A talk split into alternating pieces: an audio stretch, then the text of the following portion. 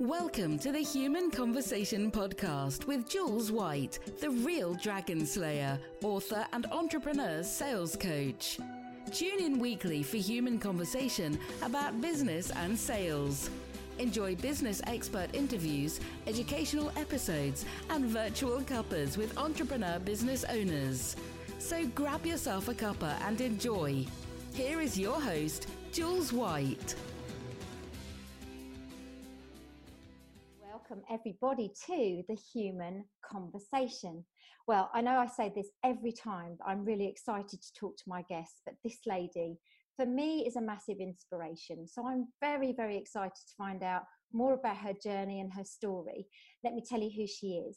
She is Emma Heathcote James, and she is the founder and the owner of Little Soap Company. Welcome, Emma. Thank you. Hello, it's good to be with you. It's so exciting. Um, I just was saying to Emma before we actually came on air to record, I really don't like to massively research my guests because then I think it makes for a much better conversation. So, look, we're going to start right at the beginning. So, my first question, Emma, what did you want to be when you left school? Genuinely, I had no idea what I wanted to do. Um, so I was at quite a high flying all girls school. I wasn't high flying, but I was a girl, and I was in the bottom set for everything. So I kind of went through my school days feeling like the thickie, genuinely, and just had no conception that we were probably in the top two percent of, of, kind of the education system. So it was a, a real shame. Um, and always felt that I was going to be sort of, I hadn't got a clue. So mm. I got caught up in the wave to go to university. I didn't know what I wanted to do. I applied from everything from social work to pastoral care to theology because I really liked my theology teacher, my RE teacher, and theology sounded like an ology. My grand didn't know what it was, so it sounded like a good thing. It was an ology, it was great. Um, and I ended up going to Birmingham University. I got in through clearing because I was a thickie. I would never have got in with the grades. I went in through clearing, did that for three years, loved it because it was debating. So I love an argument and I love yeah. So that was all good. Um, and then at the end of the degree, it was like everyone was going and getting proper jobs. Some were going to be vicars and some were going to be teachers. And I didn't know what I wanted to do. So my partner at the time was a teacher, so that felt like the right thing. So I applied to do a teaching degree uh, or teaching conversion. Um, but um, my thesis, the final dissertation, I wrote on the spread of um, angelic experience in the UK and it just went mental. So I was in every broadsheet, even Cosmopolitan, just get this research just went it was the first academic research into visionary angelic experiences. It was just a, a look rather than a judgment thing. So it made the theology department look really cool. So i was um, offered a bursary to stay on and do a master's. So of course i did because i didn't know what i wanted to do. And then i stayed on and did a phd um, and during that phd i ended up doing the bbc everyman program was done around the work which i ended up researching then i ended up presenting um, and then I ended up doing a book on it, which I ended up plagiarizing myself. So I never got the PhD because the book was published before the um, the, the Viva for the PhD. So I'm not a oh. doctor. So, you know, it's funny, all of the crossroads that we have. So, yeah, I think probably now I can say I know what I want to do in my 40s, but up until then, I had no clue. It's, do you know, it's so fascinating listening to you. So, there's a few things I pick up on. You've referred to yourself, at least I would say two or three times that you were a thickie, Emma. So, I just want to put that out there. To I wasn't an A grade student. I haven't got a single A for any exam. And I think that's really important because there were so many high flyers at school yeah. and i never ever if it was me having my own business and we all giggle about it no one would have thought that. No and i think also i now have a 15 year old son who is going right through this whole school um, process. Yeah. And I have to tell you that the creativity side of children, I don't believe that we really investigate that, bring it out, uh, look at what they love, you know you clearly had a real love for what you did which is why you excelled in it. Yeah. so isn't that a case in point you know? Yeah amazing. like that we, we, all have a giggle at home. We've got a 15 year old son exactly the same. And it's like i just look and feel so sorry because how can you decide when you're 15 you know he wants to be a pilot at least he knows what he wants to do i haven't got a clue no. not a clue but you're no. right the creativity side it's like it's winging it we can all wing it if we try yeah yeah totally and i don't know i don't think you're old enough to remember but when i was young there was an advert on television with maureen lipman Now, Maureen Lipman was a really well known actress. Yeah, I remember. And do you remember her? And she did the BT advert and she answered. Do you remember this I one? I, I know you do from your expression. And she answers the phone to her son, who kind of reports in a very downtrodden way that he hasn't done very well in his exams. And he said he's got an, uh, something ology. I can't even remember which one. And she went, You've got an ology? exactly. That was it. I got you. and it was so funny when you said that because that's the first thing I thought of was she's got an ology. she did amazing. But look, I think how amazing the things that kind of, as you say, came off yeah. you doing and choosing that subject. Yeah, So- I think, I think something to add to that is I was all set to go and do English because I loved English, I loved reading, I really loved writing. Writing was one thing that I did really. I've always done thousands of journals every year. I'd write down every every night how you know terrible life was or how great it was. And one thing that RE teacher who I really really adored, um, still do, she turned around and said, if you do English, Emma, you'll be a very little fish in a very big pool. If you did theology or RE, you've probably got 28 in the year and you've got a potential to be a bigger fish there. And that was like, I don't want to be a little fish. So it's really interesting. And then, of course, I start the soap business and I'm a tiny little fish. So I've been, it's been swimming upriver to try and get, you know, into that little pool to be a big. So it's really interesting of how how you can, you know, how we see things, isn't Yeah, it? Yeah, it is. And also look at the um, impact of having a great teacher behind you. Oh, totally. You never forget know? the good ones. You never forget the terrible ones, but you never Well, forget. Well, it's really funny because I loved English and I've, I've always been good at writing. I love writing. I Mhm. wrote a book, obviously. Yeah. Now, uh, my English teacher was, I was absolutely petrified of my English teacher. I mean, genuinely scared of this man. He was, he was horrible.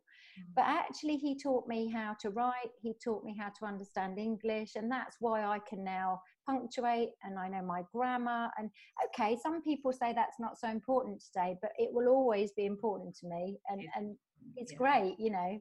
So you're right, whether you love them or hate them, sometimes these teachers have a very They big do. impact, don't They they? do. And one, one of my bugbears, and it's, it's one of those things that people just roll their eyes at, whenever we're advertising in the business, I always want a handwritten letter because you can tell so much about a person, so much about a person just in a very short paragraph. I left school at 16 because I wanted to work. And I said to my mum, Mum, what shall I do? She said, Right, you write 50 letters. That's what she said to me. And I wrote 50 handwritten letters to all sorts of employers in the in the area. And I got three job offers. Uh, and you know, and I worked at NatWest. That's where I went for my very first job. But the point is, you know, I think this is just such a lovely thing that we've almost lost doing now, isn't it? This writing a letter. How lovely is that? But it's the same with sales, you know, how many touches, how many people do you have to contact to get one sale? That was like the best advice from your mom because you Yeah. think, would you? You think, well, of course everybody wants to employ me, but 50, wow. I know it was a lot, wasn't it? I was probably Yeah. too many, but I got three job offers and then I had a choice, which Yeah. is just, you know, that's life, isn't it? Yeah. So I want to know what happens next then to Emma. You've obviously you've done this program. um, it was it was an out of house BBC production, and the director Norman Hall was really quirky. He was so creative, and um, they absolutely went to him um, wanting him to direct it. And short, long story short, we won an RTS award. He won an RTS award. I, I, I joined in that week, um, and it was such an unusual documentary. It was. We watched it the other night. Actually, we found the uh, the, the tape of it, and he did an amazing job. And we interviewed loads of the case studies. Um, it was really easy research that I had for the masters, well, and, and for the original thesis, because everyone else was going out finding case studies. I just got in the papers and sort of gave the journalist a nice story and said, "Is it okay if you just put our PO box in?" So all the letters just landed on our doorstep. So it was very full, and we had sackfuls, sackfuls, and sackfuls. And even when the first book came out, we then had more sackfuls of, "Oh, I don't agree with that, but I had this kind of experience. Does that count?" So yeah, so uh, the program happened, carried on working there, ended up totally through the back door into uh, broadcast research, did documentaries, um, worked for several production companies. So I've never actually had a real job. I worked for the BBC for a short time, was on their payroll, but apart from that, I've always been freelance. So learning HR now with the with the real business has just been I've never you know I, yeah it's and having to work out salaries taking tax off it's yeah it's just yeah it's, it's all everything's very very different. I worked in TV for about 10 12 years um, whilst writing the books. Um, the, the book came out about the research. It was like a layman's book. Um, bedtime kind of table um, book. Then we wrote another one. Then I wrote another one. Then I wrote another one. So there was four books, which was back then the mind body spirit section in bookshops was like a sort of dusty corner in waterstones yeah. so again it was just it was trying to rejuvenate um, an area and turn it into something a bit sexy which hopefully we had a bit of a, a bit of an impact on and we had an amazing audience um, and they they sold a crazy amount so that that was nice. We still get royalties every year from them now, which is just amazing. 20 years ago. Yeah. Um, so yeah, Angels always going to be popular, aren't they? Yeah. So t- tell me the story about. Um, well, tell me the next thing. You, you've obviously been freelance for a long time. You did a little freelance, bit of freelance. Freelance ended up. Um, you know, you know what it's like being freelance, and it's it's it's fun and it's nice having a lovely hotel and going around the country and the world, but it gets tiring. And I bought this beautiful cottage in the Cotswolds and I was never there. And I was slowly renovating it up, and I wasn't there to project manage it. And the sink went in the wrong place, and this happened, and then the bathroom fork, you know, fell through, and so much went wrong. And I wanted to be there. I was, I realised actually I'm quite a home bird, mm. um, so I made this decision on New Year's Eve, as I'm likely to do, just snap decision, and that's it. We follow it, and I was going right, that's it. I'm not going to take any more contracts on unless they're in like a 10 mile radius which living in the North Cotswolds, there's not many TV in a 10 mile radius. So, so I ended up taking work down at Cheltenham Film Studios. Then I ended up running the Gloucestershire Media Group, which looked after all of the media professionals in the area, and and then spread more down to the southwest. Um, there was a design forum that I did some work with. Um, absolutely loved it. So that was more kind of PR and looking after other creatives because creatives are good at being creative, but they're not very good at running a business. So that was probably something that sparked something in me of like, well, I am quite creative and I'm learning how people are running a business. Um, and then I just wanted something I could call my own. And that was where the soap accidentally happened. So it was never a long term plan. It was just, I loved hobbies. I loved doing things with my hands. I love making things. Yeah. And genuinely, and I've always made face packs and this, that, and the other. That was just the norm. Yeah. A little, well, naked soap as it was back then was born um, purely because Granny died. She always used to bring soap, give us soap. So as a family, we always had soap in the bathroom, whatever. Granny come back off a holiday, give us a brown bag with some soap in. Oh. Great presents, you know. We'd oh. use it, never discuss it.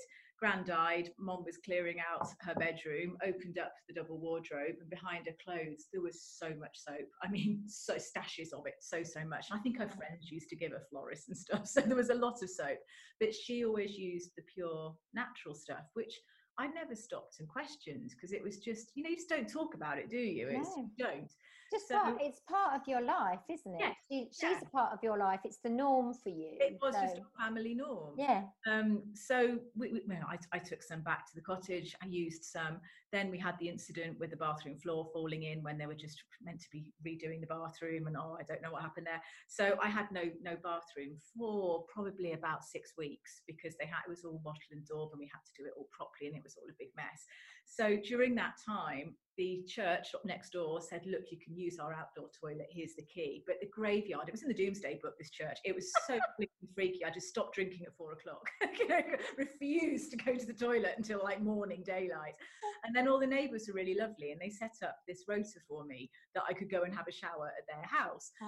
You know what? You learn so much about your neighbours when you're stood in their bathroom because normally you use their downstairs loo. It's not a thing. So when you're stood in their bathroom, you see what they use. And like, you know, the one lady down the road had terrible psoriasis and she was using, you know, a very well known cheap um, shower gel brand. I was thinking, oh God, I wouldn't use that. We never use liquid soap in the house, never just, just never did. So um, I think that's interesting. And then I'd turn up with my bar of brand soap, and people would go, "Oh, bless you, you use soap." Well, that's very old-fashioned. And I'm thinking, God, I'm the anomaly. It's not everybody else using liquid. So that was a big turning point. And then it was only when Grand stashes dwindled about three years later, Mom phoned up and said, "I'm having a bit of a moment. There's none left. You know, like down to the last oh. bar." And I'm just a bit grumpy, going, "Oh God, I have to pay for it now." Went into a, a well-known supermarket and um, of course, you look back then at the soap counter, it was so dull and dreary. It was all, you know, very old fashioned, you know, tar soap, see through glycerin soaps, beauty bars. There was nothing organic, there was nothing pure and natural. I think that's a bit odd. That's a bit odd. Never even considered that. And you know that question arose, which is the one question I kick myself daily of why did I have to ask that question? Is why isn't there something pure in the supermarkets? Yeah. We should have choice. Yeah. and that was where it all went downhill. Oh downhill from there. Well, you say downhill but I, am loving listening to this story because i'm thinking oh my goodness this is your grandma's legacy. Absolutely adored her and my one regret is she's not here today because she was so proud of everything we did. Yeah. so even when i was at university you know we all lived in birmingham you know i would go and pick granny up and she'd come with me to hand papers in and everyone would call her gran. So she'd get out the lift and they go hello gran. She'd go hello. So you know she was so proud and she would be there you know she'd be there in waitrose pulling our stuff to the front um, yeah it's almost like it's almost like she left the stash for a reason. yeah, know? totally, totally. I think it was hidden from Grandpa more than anything. so, so how did you discover how to make soap? Did she leave the recipe, oh, or no? Do you know what? That would be the best story. That would be the best story to go. And do you know what? And we found this booklet, and she knows she never made it herself. She didn't. Oh. I, wish, I wish she had it done. Um, no, so I then, well, we went around buying it in supermarkets, realizing there's nothing quite like it. And it was a lot of kind of hit and miss. Um, sometimes, if you went to a, a tra- what you call it, like um, a, a, village fete or a, a, church, you know, bring and buy sort of thing. Yeah sometimes you get a soap maker there but then you you hadn't got a regular dealer because you didn't know where they were or you know websites didn't exist back then. And we say this to our son this was 12 years ago. Yeah. you couldn't buy online you know it was it just wasn't what it was. Google didn't exist. It was ask jeeves and it was yahoo. So it was so different. It was a totally different world.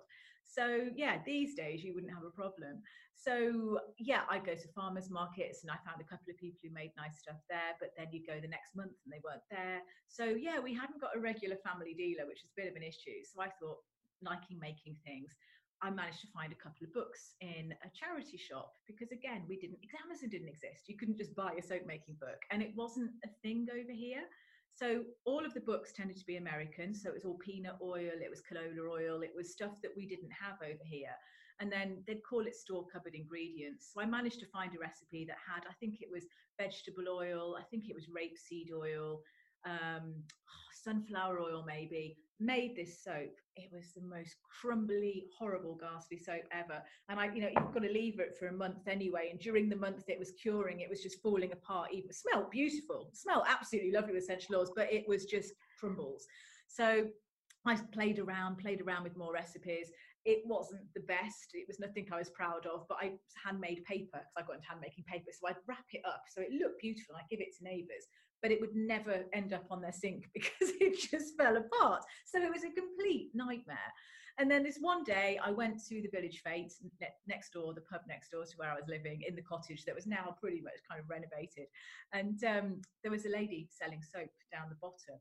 And this is where everything comes together. So there were some lads in the village, and you know, it was everyone's village front room. It was an old National Trust owned pub. It was beautiful. And I went over just to go and see the neighbours and have a glass of wine. And Tipper used to tip the cows over when he got uh, tipsy. Tipper was stood at the gate and he said, Oh, Emma, I'm glad you've come. We've been waiting for you. And I'm like, Right. And he said, We were wondering, can we go up your back garden and get your wheelbarrow? And I'm like, Tipper, go and grab it. What do you want it for? now you're asking there's a lady down there selling bar soap. And of course there was this big joke in the village that a i was making a bit of soap myself and it was terrible but i'd also gone around everybody's bathrooms with my bar of soap that everyone thought was totally weird for a 30 year old woman. So i'm like oh ha ha tipper that's funny. And then i said do you know what? I might just go and have a chat to her because she might be able to help me. Now had he not have said that i would never have gone down to the bottom of the orchard. You know i was going to go and have a glass of wine went down, met Jane, the first real life soap maker I'd ever met. And looking at her stuff, she was selling out of a horse bucket for £1.50. So I bought four bars off her. It wasn't crumbling, it was completely like a brick, really, really jealous. And I'm going, How do you do this? You know, I've never been able to get it like this. And she's saying, Well, what oils are you using? I'm like, Well, canola and sunflower and rapeseed and this, that, and then vegetable oil. And she's going, Oh, she said, No, Collie Palm is the best soap, in my opinion. I go, well, collie palm, what's that? So it's coconut, olive, and palm. And she said, it's just so simple. And I go, where do I get coconut? Well, now, of course, you can buy coconut oil in the supermarket. Yeah. Mega expensive, but you can. Yeah. Back then you couldn't. It was, you know, it was it was something you couldn't get. I go, well, where do I buy and pure olive? Where do I get that from? And she said, oh, I use this brochure here. I'll give it, you know, give you give you the name of it. So I phoned up, got the brochure posted out. It sounds archaic, doesn't it? Well, that's how it was. Yeah, That I started making soap, and it was like it stuck together. It worked. It was the most amazing soap. And of course, I bought some off her, hadn't I? So that night, went back to my new bathroom, used it in the shower, and that was the light bulb moment of like, this should be on the shelves of Waitrose. Yeah. Now, she was she was shutting up shop, so to speak. She'd been doing it for a long, long time. It'd been a hobby business. She was going over to Spain. I bought the recipes off her, and that was how Little Soap began. Oh. Well, Naked Soap it was back then. So Naked, Yeah. and then we had to change the name. And did you have to change the name just because somebody else was using it, or? It was one of those. Be careful what you call it. So there was so many signs of it's not the right name. So back then, I do like sound like grandma. Back then, Firewall didn't exist, and my next door neighbour did um, loads of statistic work for guide dogs, and I had a little guide dog puppy that I used to have them for a year before they went to, to guide dog school, and she'd gone into work, and she said, Emma, I can't get your website up. Um, and it just won't come up at work. And because it was a big organization, they'd got a firewall and the word naked was being searched. And then you'd also got like, was it Yahoo Images came out before Google? I can't remember, but some image, if you put in naked soap, you've got like soap stars naked. Yes. Great. So, you know, porn shots were coming up, which wasn't great, especially, you know, if I was thinking of going to supermarket buyers and them sort of, you know, finding, you know, pat Amazing. not great. So, Wow. yeah, I carried on with naked though, because I thought it was really clever. Yeah. However, you know, the National Trust turned around and said, you know, we would have your soap. It's just not great with our older generation. I think it's just a bit risky. Mm. So eh, things happen for a reason. Then 18 months in, I got a cease and desist letter from a big company, KMI. Um, they had obtained a trademark, um, a disused trademark. So it's not like I haven't tried. I tried to trademark it myself, but couldn't because it was deemed Yeah. restrictive. They'd found this old trademark. You know, they got a massive team of lawyers on it, and they said you need to stop using the word as of the 31st of December. It was the 22nd. So it was just like my world caved in. It was only a hobby business. I had a real job, but this was like something that had legs. So yeah, went to the patent attorney. I think it was like third of January, and uh, walked in, and she's giggling, and I'm just going, it's really not funny. This is like this is all my kind of savings has gone into this. I was doing farmers markets, and I was in a few local chains around the Cotswolds, and she said, no, it's just really funny. Stella McCartney, who just walked out in front of us, and I'm going to Dad, that's Stella McCartney. He's like, no, it's not. I said, it is, it is. So Stella had a problem with nude. Um, so she'd had Stella nude and I got naked soap, and the patent attorney's just going, "What's going on? You know, what happened over Christmas?" So yeah, so she had two two nakeds to deal with. So yeah, the real crossroads of you know, do I just turn around and go, do you know what? It's a it's a big world. You're playing with big boys. Let's knock it on the head. Um, or do I just change the change the word and, and carry on? And uh, yeah, I changed the word and carried on. Right. So I've got a question. What made you make that decision? Do you want the honest story? Yeah. For Yeah. months, I bored everybody talking of nothing else, going, what can I change it to? And the problem is, class two that soap sits in is the most crowded category. So if you imagine walking into House of Fraser, every franchise is probably in class two. So everything from nail varnish to toothpaste to makeup to cosmetics to soap. They've got massive marketing departments working for them, coming up with brand names. So every single name I came up with was already taken. And I'm Mm. going, well, obviously, I wanted to brand. I, I need a proper brand. I need to trademark it. I'm not going to do this again and just have a descriptive word. It's too dangerous. And yeah, probably, I think it was, I lost track, three months, six months. It was a long time deciding what to do because I had that long to carry on. We, we managed to wangle it. We could carry on um, trading until that time. Yeah. Yeah. Um, yeah, even if it wasn't taken as a trademark, the dot .com or the co. Dot, you know, the dot .co. Gone. So I went down to see a friend in Plymouth, and she said she was just sick to the back teeth of me. I think after a few hours, and said, "Come on, get in the car. I've got a plan." And I'm going, "Okay." So we went to the Hoe, and I'm sure he's still there to this day. Gypsy Akora's got a little shop in the Barbican, and uh, we went in and I think she paid fifteen pounds. And I was just, I remember I had a green jumper on. It's just, isn't funny memories? I had nothing on saying Naked Soap Company whatsoever. It was me in a green jumper. Went in, and he said, "Would you like a palm reading? Would you like a tarot, or would you like crystal ball?" And I thought, well, tarot I could do myself. Palm freaks me out because I've got a really short lifeline. And I said, oh, I said, but crystal ball, I've never had one of those. That sounds great. So he said, okay, crystal ball. He said, put your hands on the on the ball. And he said, think of the question, and when you're ready, just bring your hands to the bottom. So of course I'm like this. and he starts looking into the crystal ball and he goes um he goes can you can you looking in it like this and i'm thinking he's getting a magnified view of my palm. So he's doing a cheeky palm reading. So i'm just really cross. So i squidge my hands really tight thinking i'm going to get my money's worth here. Really tight squidge like this. And he's going i can't see nothing. I can't see nothing. And i'm thinking yeah i'm squidging my hands. And he goes all i can see is red tape and legals. Yeah. And i'm like hmm. And he, and he starts spitting spitting and he goes there's a gypsy hex there's a hex on this there's a hex on a word there's a word isn't there? Oh. It was that was a moment. Wow. and he, said, he starts spitting and he goes i don't understand none of this i don't understand it but you need to sign a bit of paper. And i went right okay i will. And i went out and we had moules frites and a bottle of sauvignon. And i was like that is it that is that is the moment. We're going to carry on. I'll sign the cease and desist. We'll change the name. Haven't got a clue what i'll change it to went to the patent attorney that next week and said, Look, we'll sign it, but I don't know what I'm going to call the business. And she just said, and I, I still credit Lucy to this to this day, she said, You want to call it something like, it's like a little soap company, isn't it? And I go, oh. That's cute. And I said, But she said, You won't be able to trademark it. She said, Unless it becomes bigger.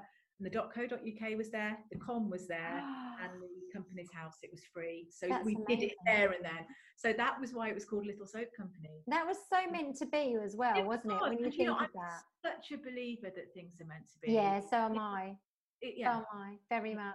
And um, it's interesting, isn't it? The whole journey of um, patents, trademarking. You know, been there and done this because yeah. I had Truly Madly Baby, which was mm-hmm. my Dragon's Den business. That was all about. We trademarked that and that was really tough because it was truly madly so that was one of the you know it was if you remember the the song was by savage garden that was it. it was um, and we had a photo frame with truly madly deeply on it and i mm-hmm. said to my husband at the time who's obviously the ex-husband now i said to him what should we call this business and he just bought the photo frame and he went look like this and i said oh truly madly baby like this and that was how that was born yeah. So these names are wonderful oh, stories oh, about how they're born, you know, totally, they're really good. Totally. So, because I could obviously talk to you all day, I want to get in now the part of the story where we go from the kitchen table sure. to uh, the supermarkets, because, yeah. you know, I think for many listeners, if they're in this retail space, that's probably their biggest aspiration. But my goodness me, is it a minefield? be careful what you wish for. Yeah, exactly. Yeah, I knew, I knew you'd say that. Monster, totally yeah. different monster. Yeah, tell us tell us a few sort of top tips or or just um, observations about that journey. I think it's tenacity and it's patience, and I think it's having to be like a dog with a bone. Unfortunately, I've got those three things, which I never knew I had because I'd never needed them before. And I don't like people saying no. So if someone said no to me, I'd go back and go, but why? which, you know, is incredibly annoying. But I genuinely believe in the product and it's a really good product. And, you know, it's not about you not having space on your shelf. It's about my product's really good to take someone else out and put us in there. Yeah. So yeah. it's not taking no for an answer. And then the product has to then obviously be good enough to, to stay the, the long term. And that's something I hadn't really considered because I was just so full of myself that it was a good product. I never ever considered that, you know, you could go in in six weeks, you're delisted and that's mega and we've never been delisted from anywhere, which is you know quite unusual. We now yeah. know, yeah. And we're the ones going. We'd actually like to take these two lines out, and we'd like to replace them with something that we think could do better, and that's better for us and for you. So the whole journey is. I think tenacity is a really good word for a business. Yeah, I think so too. I think it's um, a very important word, and that belief as well. The belief that this is really something good. Yeah and being able to uh, translate that value to the supermarkets because for them you know uh, people who may not know this a space on a shelf is money to them yeah. you know so everything is calculated on that basis yeah. isn't it in so and many ways so you know if for example you know i went into waitrose last night and we've had customers in asda all the shelves are, are, are bare at the moment yes. um, with coronavirus and this this ridiculous panic buying Um, and those empty shelves are costing them money. So all of those companies that have got empty spaces will be fined, you know, yeah. if the space is empty for a long time because it's costing money. Yeah. So, yeah. yeah so it, it's all about rate of sale, it's about the weight of purchase. There's so much, it's not about is it a nice product and is Emma a nice person? I want to put it on the shelf. It's the data, it's data driven. And yes. more and more retailers are data driven now. So that product has got to be exactly right. Yes, exactly. There's so much more to understand about going into these bigger uh, oh, suppliers. The, the, I, I'm not trying to put people off. I've done it and I knew nothing. But the the promotional side, the key is get people in who understand it. I struggled for too long, absolutely like a rabbit in headlights and phoning up buyers going i'm really sorry can you just help me with this? And i had very patient buyers at the start who were lovely and handheld and they weren't used to dealing with a founder owner. They were used to having reps from p&g and j and yeah. coming out. Yeah. so i was very fortunate that sort of making friends and getting sort of help from from the powers that be. But now the team i've got they, they can do it standing on their head you know on one hand. So yeah. get people on board quickly who know more than you do. Yeah there was an element of human connection that got you going with this because clearly the buyers made a connection with you your passion and the value of the product. To me it was this absolute no-brainer of like i'm walking into waitrose and you've not got organic soap. Really? Yeah. you know really so it's it ticked a lot of boxes for the retailers um, and then obviously for sainsbury's they're massively into sustainability and then asda realized there's nothing on their shelves. They came and said could you do something for us? So it, it works for everybody and to me that is a real ethical business, like a genuine ethical business. And it's not that I sat down and thought, I want to create an ethical business. How am I going to go about it? It's just naturally happened. Yeah. And I think anyone who has a business employing people or giving a product to another, you know, another human being we've got a responsibility to do it properly. And in terms of advice, one thing my dad's always said is he always said, do things properly. And if there's a knock at the door, you're not going to wet yourself. You make sure your tax is correct. You make sure I would never release a product if we hadn't got all the paperwork, you know, um, in line beforehand. So if there is a knock at the door, we can go, here you go. And do you know what? You have to be able to sleep at night. yeah. Some line. Yeah, definitely. Sleeping at night is imperative, obviously.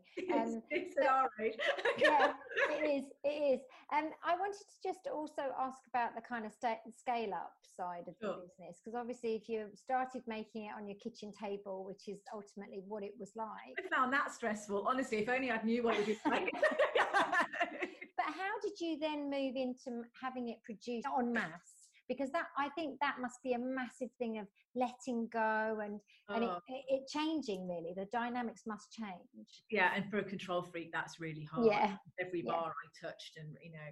So how did that happen? I so with the trademark issue and having to change name um, I was a member of WIRE, which was Women in Rural Enterprise, um, because I was out in the sticks. There was nobody else really I could talk to, and I was really lonely. And I will put my hand up. I was really lonely. I'm a people person. I was at home making soap on the phone, selling it, and didn't really have anyone to talk to. So I joined WIRE very early on and realised that the local WIRE to me was like a 45 minute drive away in Worcester. And I phoned up and went, I'm not being funny, I've just spent £40 on this annual membership. and the local WIRE is 45 minutes away. That's going to be like, you know, a whole morning out for me. And uh, she was brilliant. Sarah at the end of the phone turned around and said, Well, set up your own then. Love that. So I did. so I set up my own. I thought, well, obviously Bretforton is a very tiny village and there's, there's not many of us. So um, I set it up in Broadway because I love Broadway. And then I set up another in Chipping Campden, which was sort of the other side of the hill. And I thought, where would I like to go? Because I was at home the whole time, I just picked the two nicest hotels that did the nicest tea and coffee. And that was where our WIRE groups were once a month. Mm. So twice a month, because I did two, I had two different sets of people. And some of them are lifelong friends now that you know we all started out together at the same yeah. time doing you know similar things so that that was absolutely terrific um, yeah. so yes networking is imperative and getting a support network is really important yeah so, so the trademark thing happened phone Sarah at WIRE going, oh my God, oh my God, you know, this is just awful. I've got this trademark. I'm going to have to change everything, you know, everything from the website to Facebook to, you know, the, the banners on the, the farmers' stalls that I did. I said, this is just, this is going to be about 15 grand. And I just had 4,000 boxes delivered because it was, it, it, was good to order in bulk. 4,000 was a lot back then. Yeah. And uh, she just said, Emma, this is brilliant. And I'm going, oh my God, did you hear what I said? And she went, no, this is brilliant. You're going to have a story and said every business needs a story. And I remember putting the phone down and thinking, thanks a bunch, you know, that's supportive. But she was so right because I did have a story. And after we got out the other end, I was asked to go and speak at lots of conferences and lots of other things. And it doesn't matter whether you're knitting jumpers or making chutney or making soap, it, this could happen to anybody. Yeah, yeah. So I was asked to go and speak at a conference at the, uh, I think it was Harper Adams. Um, I think it was a wire conference actually um, talking about the, um, the, the kind of the glass ceiling or, or, the ceiling actually that you have as an artisan producer, and there is yeah. a cap. There's only so much you can do, yeah. and I could make forty grand a year, and that was pretty much every hour of the day. I couldn't make any more money myself because I was getting up in the morning, supermarket, all of the kind of like the, the just the wholesale that I was just doing to local shops and to um, hotels and things. I was making it. I was having to do soap schools just to bring quick cash in, and if I started employing other people hand making it, the margins are all different and it wouldn't be yeah. So I was just saying it's really hard as an artisan business. How do you scale? And there was a lady in the audience who was dressed differently to everybody else. She was suited and booted. Everyone else was kind of farmers' wives and sort of jeans and kicking back, kind of countryside casual. And uh, Kay in the audience kept kept putting a hand up and asking really pertinent questions. And uh, she ended up by going, So, Emma, you're going, you, you, you're sitting here saying you want to make soap accessible to all, which was the strap line, it still is. Yeah. And she said, but you're not in any of the big retailers. And I go, well, this is a problem. I just can't have make. And, you know, to take a factory on, it's just a different beast. And she said, but if you want genuinely, that really is your aim and you really want to do that, why aren't you in, in Waitrose, in, in Tesco's? And I said, oh, well, I'm actually an eight Waitrose. This is a local hero. And I just hand deliver my soap, and Waitrose is more my brand. So I think it'd be Waitrose that I went for. And she was a Tesco buyer. So how oh. foolish, what a twit did I look. But I stood by it because I'm going, you know what, wait, you know, Tesco's, Tesco's isn't us. I'm, I'm a Waitrose girl. Anyway, she turned up at the house a week later. Then she came back another week with one of her colleagues and she worked in, it doesn't exist anymore, she worked in um, the Tesco local um, department in Cardiff and she gave me a contract for 40,000 bars. Now she knew I needed to make 40,000 to get a contract with a factory. And she said, go and find a factory. Well, that's easy said than done. There's, there's like hardly any. Um, and that was the biggest gift anyone's, apart from my goddaughter and my son, the biggest gift I've ever had because it was wow. So I went to three factories, and the factory that I liked the most was the people that I liked the most. Um, and I got it made there. And again, even that, it was just like the, the uh, changing the name issue. I just talked incessantly to people for about two months, just couldn't make a decision, which is really unlike me because it was such a big crossroads. It was like, this is this is going to be life changing if we do this yeah. and you know you're kind of like putting your house on the line this is mega yeah. um so yeah and there was a friend of mine jenny and her and her husband came for dinner one night and i think i just talked at them the whole night and her husband doesn't really speak and as he was putting um, his wife's coat on and we were saying goodbye he was leant over and said you're a fool if you don't take that and I was like, oh, really? And he went, mm. And he worked for a big, big, big, big, big company. And he said, uh, people don't give you contracts like that. He said, you're an unknown person. It's a massive risk. So I phoned up, took the contract, um, went up to the factory, said, right, I want you to make this. They said, brilliant, and sent, gave me an invoice. And I just looked at them, so I can't pay this now. And they said, well, we don't know who you are from Adam. And I'm going, but you've seen this, this orders from, from Tesco. And they said, but you need to pay it up front. And I go, well, I can't do that. And they said, well, what, what do you propose then? And I said, well, I propose that you make it. I send it into Tesco's. I wait for Tesco's to pay us, and then I'll pay you. I said, I'm tiny. How on earth can I pay you up front? And I think they just took pity and realised that they would get the money, and that was what got me off the springboard because yeah, that's amazing. It, yeah, really lucky. And I and think my absolute ignorance that was. And there is, there is the tenacity yes. right there you yeah. know and yeah. and it's interesting because it was much smaller scale but when i started truly madly baby i was looking for products that weren't on the high street that i could stock in my collection because yeah. i wanted to feel different so i was going to uh, smaller uk suppliers sometimes they were importing from you know abroad but i stayed in the uk small order quantities yeah i had no credit with them um, and i pleaded with them and i said to them uh, this is going to be big.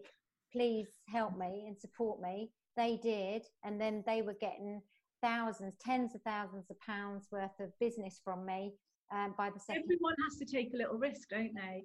And yeah. I think people do business with people. Yeah, So, and you know, we have a lot of customers, and you can tell who the genuines are. You know, ones are, and straight away, you know, we've had a few people buy loads of wholesale, and then it's been a dodgy credit card, and they've run off and stuck it on eBay. You know, it's hideous. Yeah. But, you know, people do business with people, and Yeah, I agree.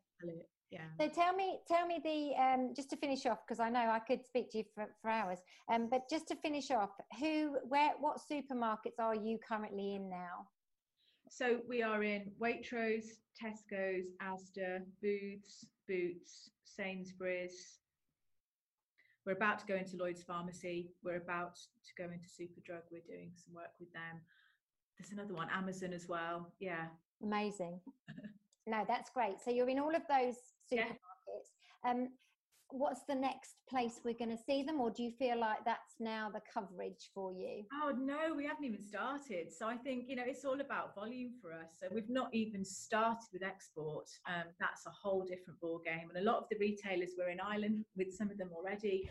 Um, but yes, that there's so much more that we can do. Um, we've got big plans about Little Soap School. Um, that's been pretty pretty quiet the last 12 months. We've not done anything with it just because I've been growing the team. Um, Yeah. we, you know, we have scaled massively. Um, so yes, that there's going to be things happening in the next six months or so with Little Soap School. So that, that that'll be making a resurgence. So that's quite that's a separate business. That'll be that'll be quite exciting. So just just because you've mentioned it briefly, what is that exactly? Oh, sorry, Little Soap School. We, we fling open the workshop doors um, of where Ah. we do all our kind of like um, R and D and development, and we teach people to make their own soap. And we get um, we get people just coming just to make soap and learn how it's done. And we get quite a few people from all over the world coming to learn because they want it as their own business. So Oh, yeah, amazing. it's good fun. It's Uh, good fun. You, you've just done so many amazing things, Emma, um, and it's really inspirational to talk to you and also think about what we've all talked about on this podcast, where we've gone from where you left school, you know, where you started, not really knowing even what you wanted to do, to this amazing business that you now run, which is going to be a global success. You know, there's no doubt. I don't know about that, but it's it, it keeps me busy. what's what's the kind of exit plan from your perspective? we, you know, we were at the accountants last week, and they're saying, "What are we looking at? Five years or so?" No, I'm having such a good time. Yeah. and you know it's while while i get out of bed with fire in my belly really excited that's life isn't it and how how blessed am i to have something that i get up every day and do that i love and of course there's bad days but you know we- we've all got this vision and this bigger aim and so long as we have that that's as long as i'll keep doing it because what will i do if i'm not you know i'm, I'm a complete obsessive person so i have to find something else to be totally obsessed about I understand your world. it takes one to know one doesn't it yeah, it does. So last, uh, last final saying thoughts for the listeners. What what do you want to leave us with, Emma? Oh gosh, I think just don't give up. If you want something, it can be achieved. And I think, you know, we try and instill that in our son. It's it's you can have whatever you want. And sometimes it takes a lot of hard work, but you can have whatever you want. Yeah, that's amazing, and it certainly runs in line with my dad's legacy of there is no such word as can't, because that's Well, what well, if you say you can't, you're right. yeah, yeah, exactly. And any links to anything you've talked about will be in the narrative on this podcast. So you can connect with Emma if you would like to. But Emma, thank you so much for your time. I know you. you're so busy. And No, it's great. It's, great to sit down and have a cuppa with you. have a cuppa, yeah, that's it. And so it's lovely that you spent the time with us this morning. And I hope our listeners have really loved this podcast. I know I have. And also, I hope you're inspired by this amazing lady and her tenacity and the journey that she's been on. Thank you for listening to the human conversation. We'll be back again very soon with another amazing episode. You can listen to us on Apple Podcasts, on Spotify, Stitcher, and also on SoundCloud. And this will be on YouTube, so you can watch us drinking tea together. But thank you, Emma, again. It's been Thank absolutely you. It's really good to see you again. Take care. Great to see you. And listeners, we will see you again really soon on The Human Conversation. Ta da for now. You've just been listening to the Human Conversation podcast with Jules White. To find out more about the other work that Jules does, please visit her website www.liveitloveitsellit.co.uk. And if you enjoyed the podcast, then please do leave a rating and review on the platform you use to enjoy her show. Thanks for listening and see you next time.